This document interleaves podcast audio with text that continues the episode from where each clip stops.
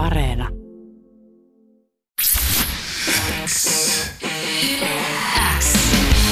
Teppo Vapaus.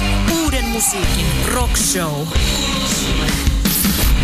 Tämä oli puhelin seksiä Yle Xllä. Se oli sydänkohtaus tanssilattialla ja saman niminen on orkesterin debyyttialbumi. Mä nyt saatu ensimmäistä kertaa vieraaksi puhelin seksi orkesterista Noora ja Otto.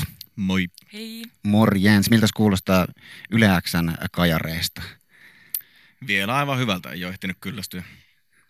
Sama kysymys kuin, äs- sama kysymys kuin äsken nyr- nyrkkitappelu. Onko teillä pitkä etäisyys tässä, kun olette saanut niin masterin valmis? Että oliko se niin seitsemän kuukautta sitten valmis vai kaksi viikkoa sitten? Millaista hetkinen, levy on nauhoitettu muistaakseni heinä-elokuun aikaa viime kesänä ja master lähti marraskuussa jo Joo. painoon, että niin on tässä nyt tämmöinen puolisen vuotta odoteltu periaatteessa biisiä. Oletteko luukutellut himassa ihan hullulla lailla vai ottanut enemmänkin niin kuin etäisyyttä? No ei ole kyllä tänä vuonna tullut itsellä ainakaan kuunneltua enää. Juu, on pitänyt vähän ottaa ehkä taukoa, kun on pyöritellyt kuitenkin aluksi niin paljon. Jep.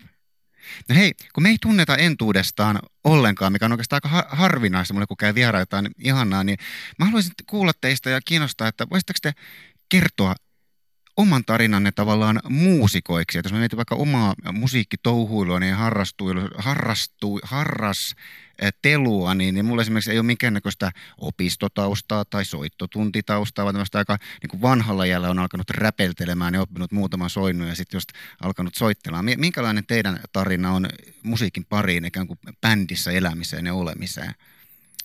No mulla on varmaan kymmenenvuotiaana, kun tajus, että sähkökitara kuulostaa siistiltä, niin pyysin iskää opettamaan, soittamaan ja varmaan niillä opeilla mennään vieläkin, koska yritin käydä puoli vuotta ehkä niin kuin opettelemassa niin kuin opistossa kitaran soittoa, mutta ei sitä oikein tullut mitään, kun halusin soittaa vain Venomia ja Celtic Frostia.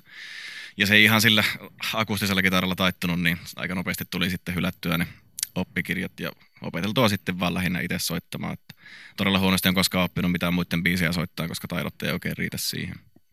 Mutta sitten 13-vuotiaasta saakka on tullut keikkailtua sitten ympäri, ympäri ämpäri eri bändien kanssa ja nyt ollaan sitten 13 vuotta myöhemmin tässä. No mulla ei ole itsellä varsinaista niin musiikkitaustaa kauheasti, että mä joskus 14-vuotiaana soittanut ähm, hetken punk-bändissä rumpuja ja niitä mitä on paukutellut joskus silloin. Ja sitten mitä nyt jotakin karaoke-biisejä vähän lauleskellut. Mahtava karaoke-tausta. Kyllä. Joo. Me ollaan Mut- kovia karaokessa. joo, mutta, mutta ähm, sitten kun näitten kanssa alkoi niin kuin, puuhastelemaan, niin, niin no puheliseksi nyt on ainoa tavallaan tämmöinen. Ei muuten. NS oikea bändi. Niin, niin. Niin, Mistä puhelinseksin story lähtee about niin kuin aika, aikajanalla liikenteessä? 2015 loppuvuodesta. Joo, suunnilleen. Nyt tänä vuonna bändi täyttää viisi vuotta. Et silloin alettiin, tota, me ollaan kaikki tämän bändin jäsenet keskenään tunnettu tosi pitkään ja ollaan niin läheisiä ystäviä. Ja nyt sitten silloin viisi vuotta sitten sattuu olemaan tähdet kohdallaan ja kaikilla sen verran aikaa, niin älyttiin, että miksei alettaisi tekemään musaa. Ja yhteisö niin kuin kasaantui, toiminta lähti Rovaniemellä. Joo, Juu. kyllä, kyllä. Mistä te asutte nykyään?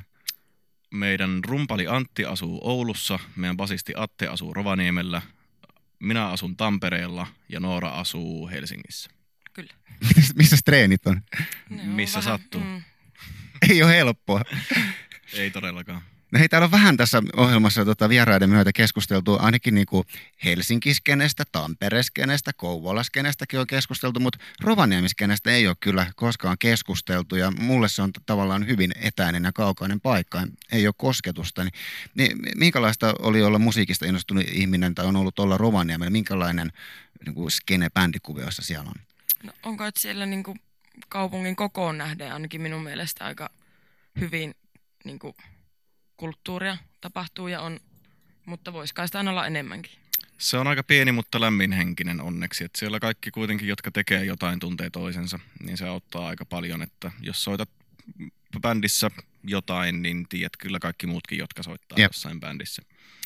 Niin siellä ollaan sitten kyllä, ei ole hirveästi, vaikka jos on punk-bändissä soittanut, niin jos keikkoja järkkää, niin ei välttämättä levy punk-bändejä sinne mu- muita, jos keikkaa, keikkailtamaa kasaa, mutta sitten... sitten Pitää samassa porukassa perustaa useampi bändi. Että No ihan se totta kai menee, että niinku, mulla on parhaimmillaan ollut kahdeksan bändiä Rovaniemellä. Se on kaikki samat tyypit, pientä variaatioa. Semmoinen piiri pieni pyörii. Onko siellä tota, tällä hetkellä mi- mitä klubeja aktiivisia, joissa on ta- tapahtumia? Ainoa on Rock-ravintola Grande Joo. Tällä hetkellä oikeastaan, että missä rokkikeikkoja järkätään. Siellä on meidänkin levyjulkkarikeikkoja 6. maaliskuuta. Joo. Kuuluu sulle. Julkkarirundi. Miten teille jakaantuu tämä biisin kirjoitus, panostus orkesterissa? No silloin kun bändiä perustettiin, niin lähes kaikki kappaleet oli minun käsialaa, mutta aika nopsaa alettiin sitten ottaa myös Noora on kirjoittanut tekstejä, niin tota, niitä alettiin ottaa mukaan. Ja sitten tota, kahden ekan minijulkaisun sävellykset on kokonaan mun, mutta tokalla levyllä alkoi olemaan jo puolet Nooran tekstejä. Ja nyt sitten ollaan edetty siihen pisteeseen, että tällä debyyttilevyllä puolet on suunnilleen Nooran sävellyksiä ja sanotuksia. Kolmas osa on meidän yhdessä tekemiä ja sitten nyt sattumalta tuo äsken kuultu biisi on sitten niin kuin ainut, mikä on pelkästään mun käsialaa. Onko teillä tota, teidän ikään kuin yhteinen estetiikka jotenkin niin syvästi sama, että bi- bi- biisit on selkeästi sama, saman muista vai? On se varmaan. Et kyllä ne mätsää aika hyvin. Et molemmille jos jotakin tuotoksia, niin sitten niitä voi yhdistellä myös. Ne aika luonnollisesti kirjoittaa tosiaan loppuun aika useasti. Kyllä. Tota, tämmöinen ajatus mietin, kun itsekin bändi-ihmisenä su- suurimmalti osalti harrastuksena ja ikään kuin elämän muiden asioiden reunoilla lisänä, jos mietin niin kuin bändin merkitystä omassa elämässä, mutta sillä on aina ollut kuitenkin valtava merkitys. Et mulla oli, just oli pari vuoden kausi, jolloin minulla ei ollut bändiä ekaa kertaa aikuiselämälläni ja koin silloin merkittävää yksinäisyyttä versus siihen, kun on ollut bändi olemassa nyt mä ehkä spleinaan tätä vähän alas tätä ky- kysymystä tässä, mutta mitä, niin kuin, mitä teillä nousee mieleen sellaiset kysymykset, että mitä bändissä oleminen teille ihan teidän elämässä merkitsee henkilökohtaisesti? Et jotenkin niin kuin, onko se harrastus ja bonari ikään kuin muun oikean elämän siellä reunamilla vai kaikki kaikessa tai ainut oljen korsia tapa linkittyä yhteiskuntaan? Miten, miten te koette niin kuin bändin merkityksen omassa elämässä? Kai se kulkee tuossa niin kuin matkassa koko ajan. Ja sit, tai niin kuin, että emme osaa sitä eritellä tavallaan mitenkään semmoiseksi niin ykkösjutuksi, mutta sitten on se tietenkin tärkeää, varsinkin kun meillä on niin tiivis tavallaan tuo meidän niin kuin porukka, niin sitten emme oikein tiedä, ei varmaan nyt osaisi ajatella sitten, että ei puuhasteltaisikaan yhdessä. Lähtisi yksi perhe katoaisi. Niin, niin, Niin, kyllä se on vähän niin kuin perheessä olemista niin, kuin niin hyvässä ja pahassa. Että mullakin vaikka niin kuin monessa kokoonpanossa vaikuttaa, niin kaikki ne on semmoinen oma yksikkönsä ja niin kuin, kyllä mulle ainakin itselle tosi erottamaton osa elämää.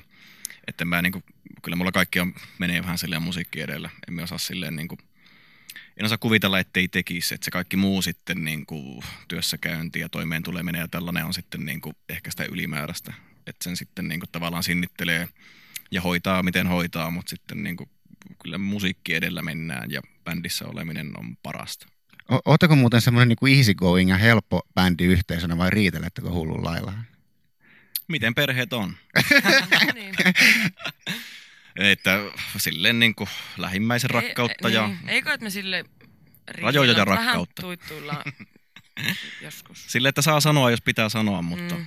se otetaan silleen niin kuin, ei, Ja no ei, myös- hyvin meillä menee. Niin, ja kaikki tietää, että sitten jos jollakin on huono hetki tai päivä, niin sitten sen niin kuin Kaikki ottaa se tunnistaa. huomioon. Mm, Kuuluu sulle. kyllä. Hei, siirrytään keikkailuaiheeseen. Tota, jos mä katselen tätä teidän keikkakalenteria nyt tota, tästä levyjulkaisun perään, niin Grande Rovaniemi, Telakka Tampere, Lepakomies Helsinki, Suisto Hämeenlinna, Hoisia Galleria Lappeenranta, Rataklubi Kouvola. Onko tähän tullut jotain lisää, koska tämä oli mulla nyt jo vähän ajan päästä. Tällä hetkellä tuon. näyttää tuolta, joo, kyllä. Toukokuussa on vielä pari keikkaa Tampereella Jyväskylässä lisää, mutta sitten niin kuin, kevät on siinä.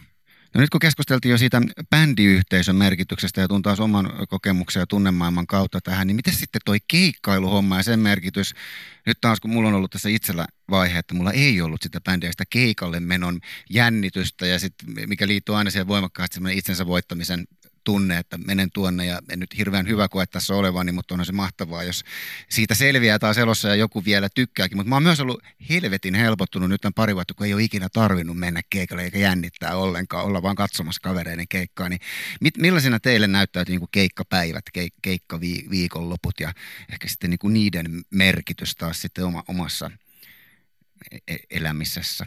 No nykyään niitä, niistä osaa ehkä jopa nauttia vähän. Et siis aluksihan mien kyllä, me jännitin niin paljon niin kuin joka ikistä keikkaa.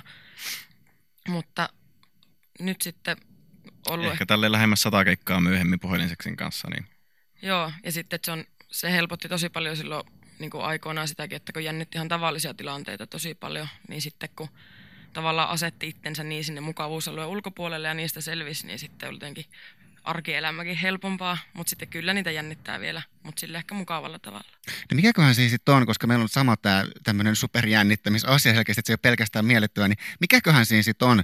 Sitä on monien kanssa täällä yritetty pohtia, että mi- minkä takia sitä sitten haluaa niin intohimoisesti siihen tilanteeseen itsensä laittaa kerran toisen päälle, että mä haluan esiintyä, se on ihan hirveä, että mun päivät menee ihan jännittäessä, mä oon ihan ihan skutsissa, niin mi- miksi sitä juuri sitten haluaa? Niin, joo.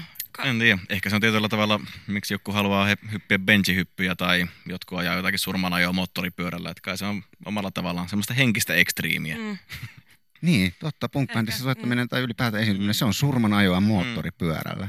Parhaimmillaan ja pahimmillaan. Kyllä. Mi- miksi te koette, että puhelinseksin keikat on niitä tapahtumia, joiden ihmisen kannattaa tulla? Löytääkö sieltä kumppanin? Ehkä, ehkä ei, mutta ehkä sieltä löytää jonkun tunteen, minkä voi viedä kotia sitten mukanaan vähintään.